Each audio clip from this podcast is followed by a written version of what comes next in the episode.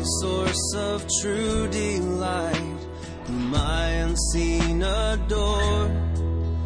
Unveil thy beauties to my sight, that I might love thee more. Oh, that I might love thee more. You're listening to the weekly podcast from Fort Worth Presbyterian. The following message was recorded live from our sanctuary.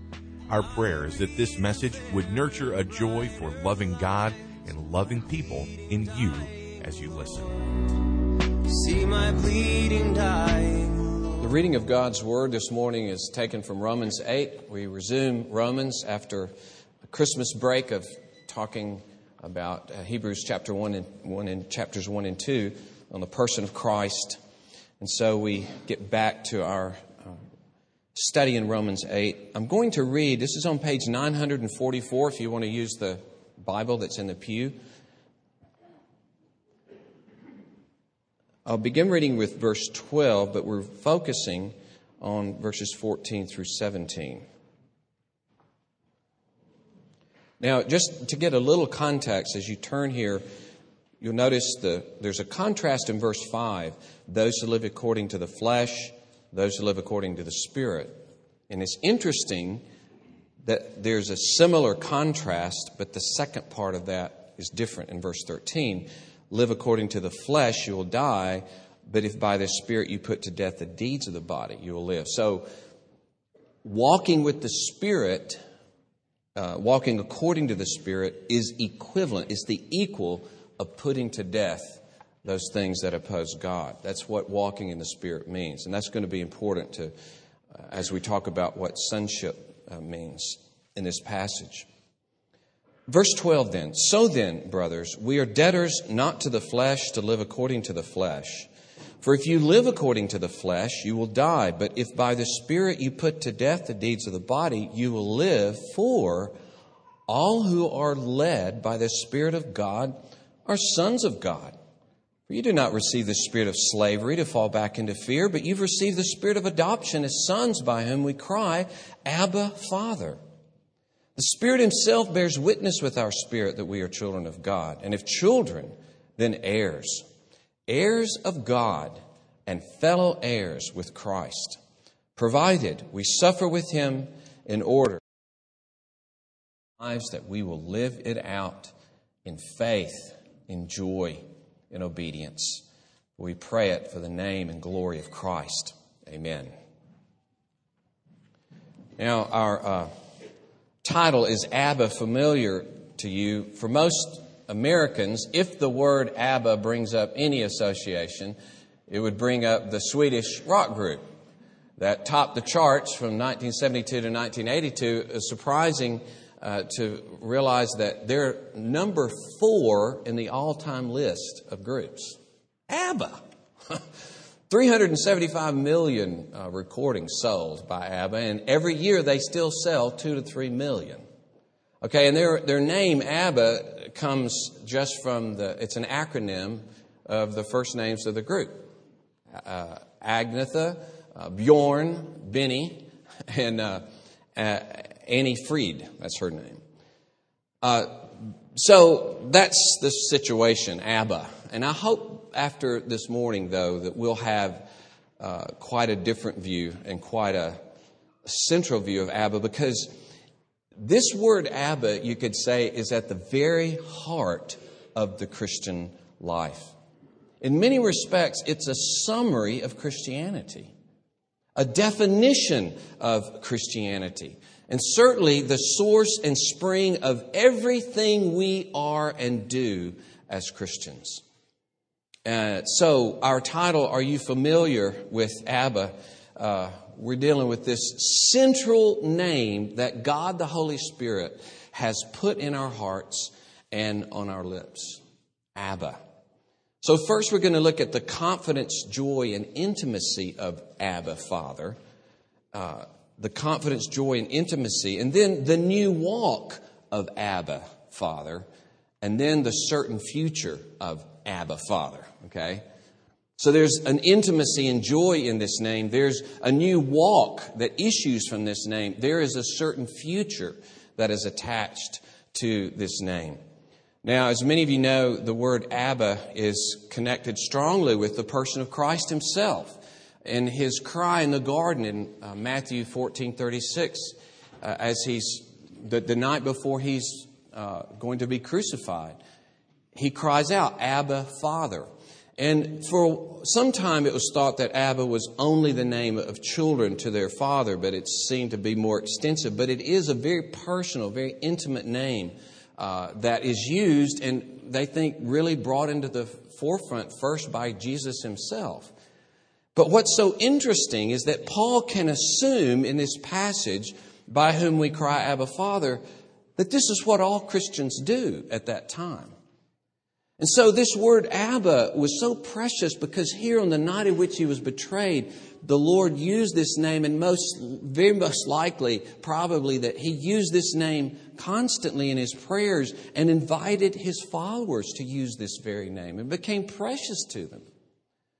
And so, among all the Aramaic, uh, this is an Aramaic word, and all the, um, among the, those who spoke Aramaic, it was used. But then, among the Greek speakers, the Aramaic word is treasured and, and held on to so that everybody, apparently, in personal life and perhaps in the liturgy itself, in public worship, it, it's this Abba Father, and Father is, is, just the Greek version of that. It's uh, so the retention of this calls into mind for all of them the same relationship that Christ had uh, to the Father and that, that Christ in his in our identity with him and our union with him it's as though he gives us a share of his relationship to the father. It's like come come over. No no i want you to stand right here i'm going to put my arm around you. Now i want you to say it with me. Abba. You know, we say abba. He says yes abba. We both say abba. He's my father. He's your father. That intimacy of this union that we have with Christ and therefore the intimacy that we have with the Father and the ability to say Abba. But it's even more intimate than that because the risen Christ puts his spirit in us to cry Abba, Father. Uh, verse 9, it says that this is the, the Spirit of God is none other than the Spirit of Christ. In, the next verse, he says, Christ is in us through the Spirit of Christ. And the way it's put in Galatians 3, uh, Galatians 4 is this way. Because you are sons, God has sent the Spirit of His Son into our hearts, crying, Abba, Father. See, you're sons, and so He sent the Spirit of His Son into your hearts so that that Spirit of His Son cries out, Abba, in your heart. Could it get more intimate? Could it get more personal that God wants to bring about in your heart and my heart this sense that we are His children? That we are called into somehow a similar relationship that Jesus Christ Himself has with the Father. And always, you've heard me say this before, but always connect this with Romans 5 5, where He says, uh, God's love has been poured out into our hearts through the Holy Spirit who's been given to us. Those aren't talking about two different things, they're just describing the same thing in two different ways. He's poured out the love of God. Uh, the, the love of God has been poured out in our hearts through the Holy Spirit. In other words, we've become intimately associated and experience and taste the love of God because of the Holy Spirit. And here he puts it this way. And therefore, we say, Abba we say Father. And it's contrasted, isn't it, in uh, verse 15, with the spirit of slavery to fall back into fear. It's not this kind of spirit, but it is the spirit of adoption. Now, this may refer in part to Paul's even looking back on his life as a Pharisee, and now in his new intimacy and joy with the Father, he looks back upon that as just slavery and fear, which is interesting because the Pharisees were so haughty and prideful, and they, they looked with contempt upon others. And yet now, with his intimacy with God, he looks back and sees the fear of it all. He sees the competitive nature that they had and, and the sense of not ever being accepted with one another and, and the sense of judgment, but even then that they had and the alienation they had from God, even as they claimed to know God. And he says it was, a, it was slavery and fear. And this is always at the root of prejudice and a merciless regard of others. However sneering and prideful a person is, however much haughtiness and disdain one may have, fear is at the source of that. Fear. He may be referring to the fear the pagans experienced as they thought of the gods and their tricky appeasement, right? And the fear the Jews experienced as they uh, perhaps were looked down on by their leaders. Was the synagogue perhaps a place of fear? Um, slavery certainly recalls being under the law and being, as Paul describes it in Galatians 4, under the imprisonment of the law, bringing us to our freedom as sons of God. But particularly this idea of slavery it indicates a, an, an alienated relationship. At the forefront of this is the slave mentality. A slave fears retribution every day. Is that how you view your relationship with God? Always kind of ducking? You always see who's the little brother and not the older brother? Because even if they're grown and the older brother's walking by, you know, he's like this because he knows he hit on me his, my whole life. He may do it again. We kind of walk around, many believers, almost ducking God, thinking he's just ready to, to whack me any minute, anything I do. A slave mentality. The master, his master's judging frown is on him, not his favor. He's always looking, the master, uh, in this situation for an opportunity to punish his slave, and we tend to think of that. God's always looking for an opportunity to punish me. The master's harsh with the slave, unforgiving, unmerciful, exacting much from him with little in return. He's oppressive, cruel, and domineering. Is that your picture of God? He doesn't care about his pain or trouble or struggle. He just sees him as a commodity be, to be used as he pleases. That's the master's view of his slave. The master's not concerned or tender or watchful. He spends time with him only to make sure he's working and to find another reason to be displeased with him. Is that your feeling of the presence of God? I, I once preached a sermon. This is sad I was in seminary at least, and uh, early in seminary. That's my only justification, you know. no, it, it, was, but it was Psalm 139. It talked about the presence of God, and the psalmist is rejoicing in God's presence. But I thought it was my duty to tell everybody how scary that is. You're always in God's presence. You better watch what you do in God's presence. I mean, that was my basic message. Now, that's true but out of the sense of joy and intimacy and wonder that God loves you and wants to be with you, and therefore you want to please Him. It's a whole different world than He's there to find something wrong. And so the slave dreads the presence of his master, really. He dreads his interactions. He dreads his words. He stays as far away from the master as he can, really. The master doesn't encourage him or help him. He's not ever with him to be with him and enjoy him and fellowship with him. The slave never sits at his table. He never shares a meal or family gathering. There's no bond of love with his master. There's no trust. There's no delight. He fears him and therefore he hates him. You will only hate what you fear. He says, This is not the spirit we have received. This is not the spirit we've received. We've received the spirit of adoption, sonship. The Spirit brings about in our hearts this passionate, trusting, delighted, joyful, hopeful, glad cry Abba, Father. It's emotional. It's a cry. This is a this is an emotional cry. And when he talks earlier about being led by the Spirit, it is a, a compulsion by the Spirit, a powerful moving of the Spirit.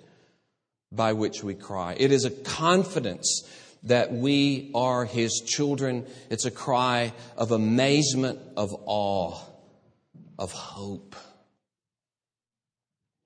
Well, so the confidence, the joy, the intimacy of this Abba Father, but there's the new walk uh, that's part of this cry, Abba Father.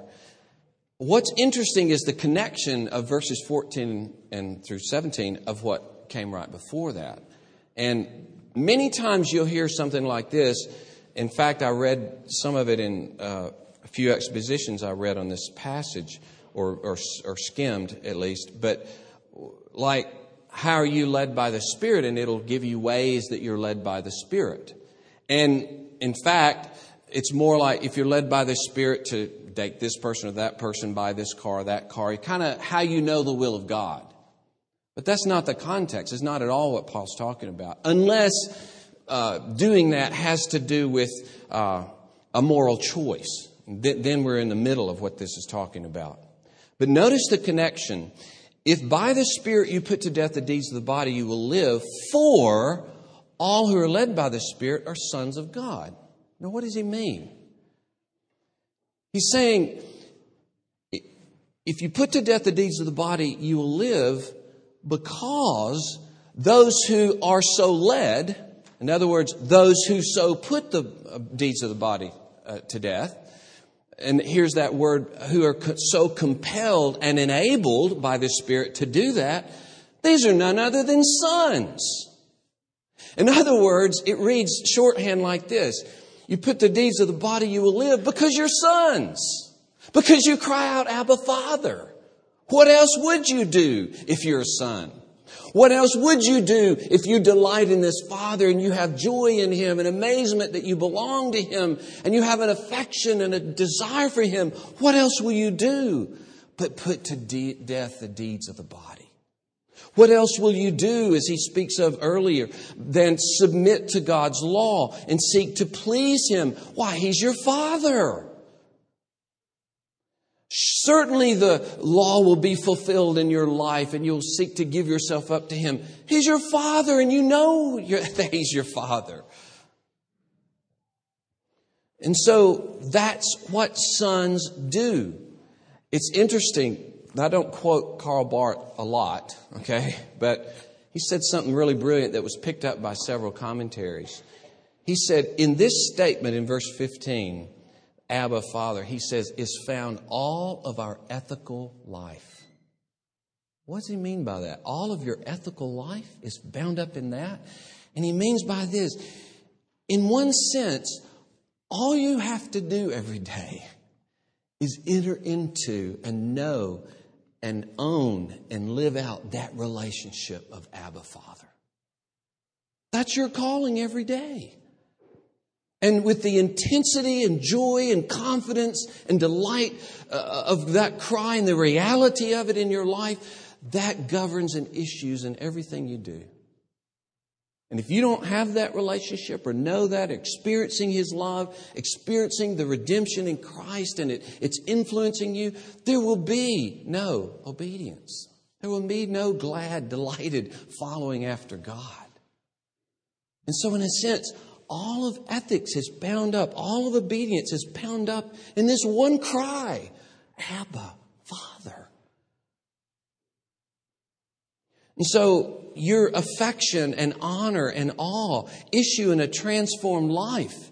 Your trust of Him, this knowledge that you're accepted in love, it plants you in a new walk so that you no longer are living according to the flesh, but you're living according to the Spirit now.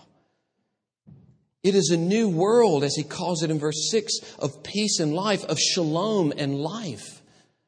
And it's the same childlike trust that says, Abba, Father, in childlike trust puts to death the deeds of the body.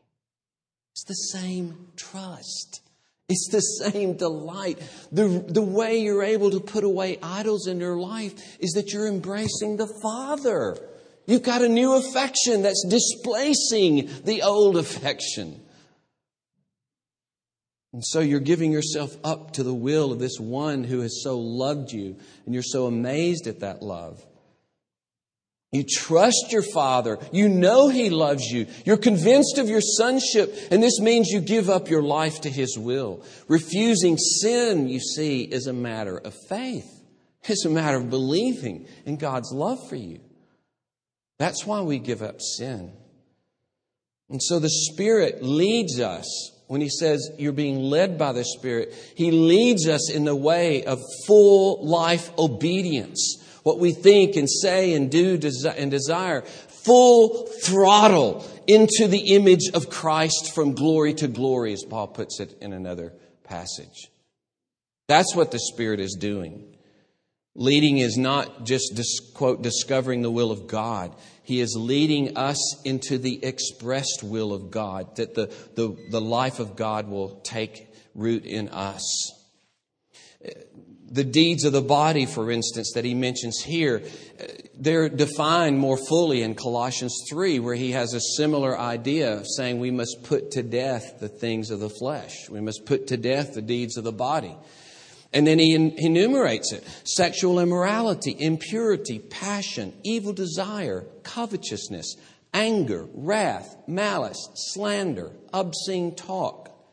We put on in the Spirit compassionate hearts, kindness, humility, meekness, patience, bearing with one another, forgiving one another. We put on love. We let the peace of Christ rule in our hearts. We are thankful. We let the Word of Christ dwell in ourselves richly. We do everything in the name of the Lord Jesus.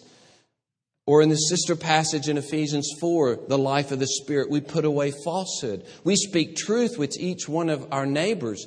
We no longer steal, but we labor so we can give to those who don't have anything. We don't let any word come out of our, out of our mouths that is filthy, that is unwholesome. We submit to our husbands. We love our wives and are not harsh with them. We obey our parents. We obey in everything those who are earthly masters. This is what the Spirit leads us to do. We walk in the Spirit because we are children, we're sons of God. And it even means that as sons of God, we suffer with our brother who has died for us. He says, If children, then heirs, heirs of God and fellow heirs of Christ, provided we suffer with him in order that we may be glorified with him. Sons realize their regal character and they realize that compromise is beneath the dignity of sons. To betray their father and brother for the sake of comfort or the sake of acceptance or safety is not the spirit of sonship. The children of God are glad they belong to Him. They relish their precious relationship with Him and they give up everything for Him. They trust Him for their end, which is glory. Said there in verse 17 and in 23, we wait eagerly for the redemption of our bodies. And later in the chapter, we will see. And so, these are the ways in which the Spirit uh, leads us and putting to death the, the deeds of the body seems to be closely associated with suffering here, too. This is what sons do. We put to death the deeds of popularity. We put to death the deeds of social standing or control of our lives or safety or acceptance by the world or honor and recognition from the world. We are willing to suffer with Him because we realize I'm a son. I'm a son. And, and, these are all the ways, as he says here, the Spirit bears witness with our spirit that we're the children of God. When the Spirit enables us to know this relationship and the Spirit enables us to begin to live out our life this way, He bears witness. You're His. You belong to Him. You have a new life in Him. And then there's the certain future of Abba Father. There's the intimacy and joy, there's the, the life that issues from it. And then there's the future of it. It's interesting, almost without fail, anytime sonship is mentioned in Scripture, uh, inheritance is mentioned. And in the, in the Roman world, the reason a man would adopt a son is because he wouldn't have an heir. Perhaps he had only, uh, I say only, in their, okay, and I'll explain this in a minute, in their society, only girls. uh, and you had to have a son to have an heir. What's interesting about that is the adoption is for the purpose of inheritance. And so you must, you must always associate that. I made a son so that I can be an heir. He brings it out immediately, doesn't he? If we're, heir, if we're, if we're children, if we're sons, then we're heirs. Bam. It's all one piece.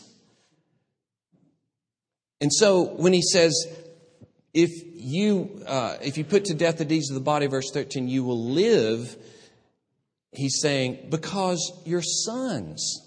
Certainly you will live. What else could be your destiny as sons but to live? You're heirs, I'm telling you. You will live because you're sons. Sons are heirs. And ladies here, don't be put off by the word sons. It doesn't exclude you, it includes you in a wonderful way. Amazingly, in Galatians 3, it says, There is no male or female, but all are sons. Whoa, wait a minute. That's not to deny the glorious femininity that you have and the particular way you image the glory of God in your femininity, which we don't in our masculinity. We do it in different ways that complements and shows the full glory of God. So, taking nothing away from that, you must realize that sons is a, is a title of, of uh, status in that society. It means that you've, there, there's no status that the sons had that you don't have as a woman. So this word doesn't push you out. It, it, it, grabs hold of you and say, come on in here. You've got full status along with us. And you can look at Mojo and Curly and say, same status as you do, you know, because you are one with us. You are one in Christ. Uh, so, ownership and inheritance belong to sons. The place of primacy was given to sons in that society, not daughters. Daughters had to attach themselves to a son in marriage to share his ownership and inheritance. But now, male and female, all are sons with full, rich, undeniable, undeniable, and identical privilege, inheritance, and final reign in the kingdom of God because we're all sons in that sense. And these promises, the promises to Abraham, were promises of the land, which then in the development of theology became, in, in the writings, became the inheritance of the whole earth. And then not only the in, inheritance of the earth, but the new earth, the new kingdom that God will bring upon this world. Um, it's, you know, the theological term is the eschatological uh, life. Whoa, whoa, why these big words? Keep it simple, right? Now, just an example here, there's the word sanctification is in the Bible. That's five big syllables, okay? Uh, but it's in the Bible. Now, even if you call sanctification something like bib, okay, there's your short term, it still is a rich term with so much about it, okay?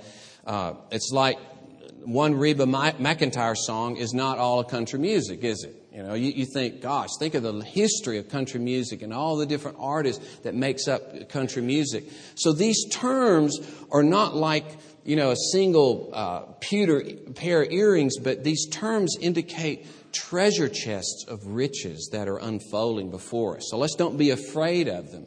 And this word eschatological simply means the, the last things, the final world that's going to come. And it, it means that even those who've died now have not entered into that final realm because they don't have new bodies yet. And look at this earth. Look at their bodies. Their bodies are in the grave. Look at our bodies. Look at this 60, almost 60 year old body. Now, ain't what it used to be. And it's not going to be any better next year or the next year. This is not the new world. It's the final time of the complete renewal of our whole selves and the renewal of creation itself. And we'll read about it in verses 18 and following. And so, what we are to inherit is that final glorious world that God is going to bring about. He has, He's going to make His people the, the, the owners of that world, the, the kings and queens of that world. But the promise to Abraham, Paul says, really fell on, and he uses a singular word here. He says, his seed. He says, by saying seed in the Old Testament, he meant Christ. So all the promises to the people of God are focused on this one person of Jesus Christ. He is the heir. In the fullest sense, you can say he's the man. Okay? He is the definition of the new humanity. He is the pattern of the new humanity. And He has won for the new humanity a new world and a new reign. And as we belong to Him, we are called co heirs with Christ. It's amazing that Christ would call us alongside of Himself and say, Say Abba with me. And then that He would win for us at the expense of His own blood his own suffering for the punishment that we deserve, that he would win for us an eternal inheritance. And just hand it over free. Not earned, not deserved. We did nothing in the world for it. He just deeds it over by sheer mercy and kindness to us, in spite of all that we had done against him. We are co heirs with Christ. And in an amazing statement, he says, We are heirs of God. You know, if you had the whole world, if you had everything and you didn't have God, you would be poverty stricken. And you can see it as uh, Tom Crow has told us about the terrible things that swirl around the Super Bowl as he is in kind of the upper echelon of some of the legal, the uh, uh, things, the, the, the, fire and police uh, groups that are having to keep an eye on all this stuff, but the, the prostitution and drugs that swirl around the Super Bowl. The super rich having a week long party, and the destruction and alienation that surrounds it. I'm not saying the ball game itself is wrong, football's not wrong, being together as a crowd, that's not wrong in itself. But just to see what happens when people have the whole world and they don't have God.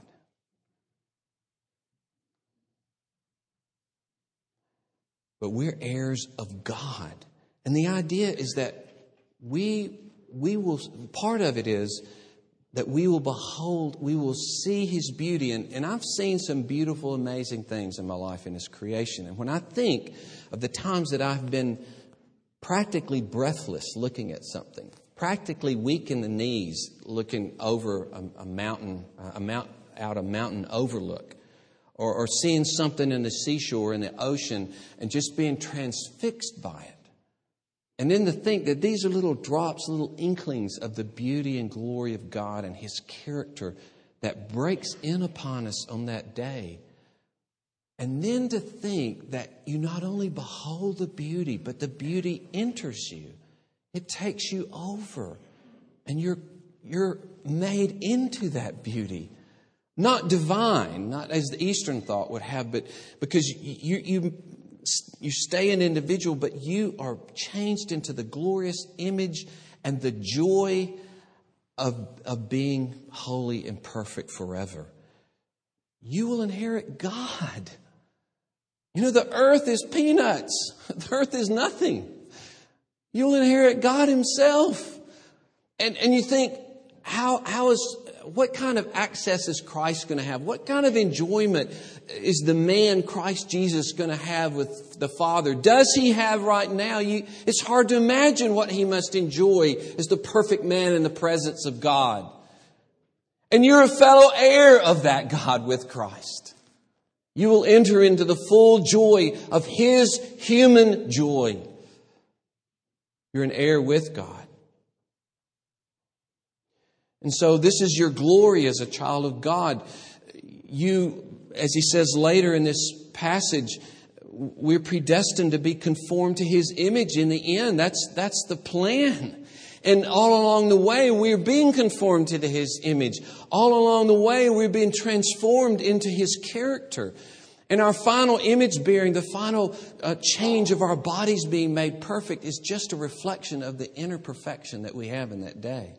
The inner glory of being like God. And so our bodies must take on the perfection as a reflection of what we are, what we've become in Him. So the glory of our new self, we're beginning to walk in it now. Paul says in 2 Corinthians 3 that you're being transformed from glory to glory. It's like you're already sons and daughters. You're already taking on this glory, and it's manifesting itself in the way you give yourself up to God, the way you cry out, Abba, Father, the way you, you, you wage war against all that is displeasing to Him. And we say, because I can say, Abba, Father, because I have an inheritance, I can live out a new life. Because I have His love, I don't have to depend on the things that displease God any longer. I, don't, I can cast aside these idols. I can cast aside everything that displeases Him. We don't do this perfectly, of course. But that's the way it works. That's how it happens. And so for those of you who are visiting, perhaps, and you don't know Christ, I would say to you this morning don't refuse the sonship of God. Don't refuse the sonship of God. When you think that He sent His own Son in order, as Paul makes it so clear in Galatians 4, that He sent His own Son for the end result that you could be a child, and will you say no to that? Will you say, no, I'm not going to have the inheritance of this new kingdom that comes. I'm not going to have the inheritance of God. I'm going to turn all of it aside. And then what will happen in that final day is those who've refused Him, they get evicted off the property. They get cast out into the outer darkness where there's only weeping and gnashing of teeth with the added agony of the joy that they refused. As John says in John 3 Jesus didn't come in the first place to judge the world, but to save it. These words aren't here for your ultimate judgment, they're for your salvation, so that you will enter into sonship now, today, by saying, Lord Jesus, I trust in what you've accomplished, your death to pay for sin, your resurrection to new life. I trust in you as the risen Lord, that you would transform me and be with me. Oh, may God give us all grace to rejoice in our, our great sonship. Let us pray. Oh Lord, I pray that none here will refuse to be an heir of God, that none here will refuse to be cared for and attended by all of their lives by this faithful God of steadfast love. Oh Lord, how can it be that all of creation awaits with eager longing for the revealing of the sons of God? How can it be that we, who were rebels and fell short of your glory and wasted, turned away from it and despised it, as Paul says earlier, now can be made sons headed for glory? And that our revealing is the trigger for the renewal of all of creation.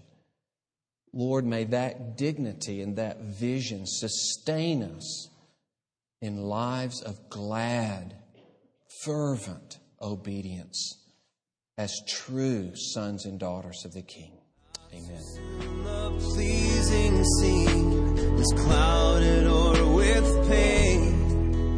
Thank you for listening to this weekly podcast from Fort Worth Presbyterian. Our prayer is that this message was able to nurture a joy for loving God and loving people in you. Please visit our website for worship service times, directions to the church, and to subscribe to this podcast. Our web address is fortworthpca.org. Fort Worth Presbyterian is a part of the Presbyterian Church in America.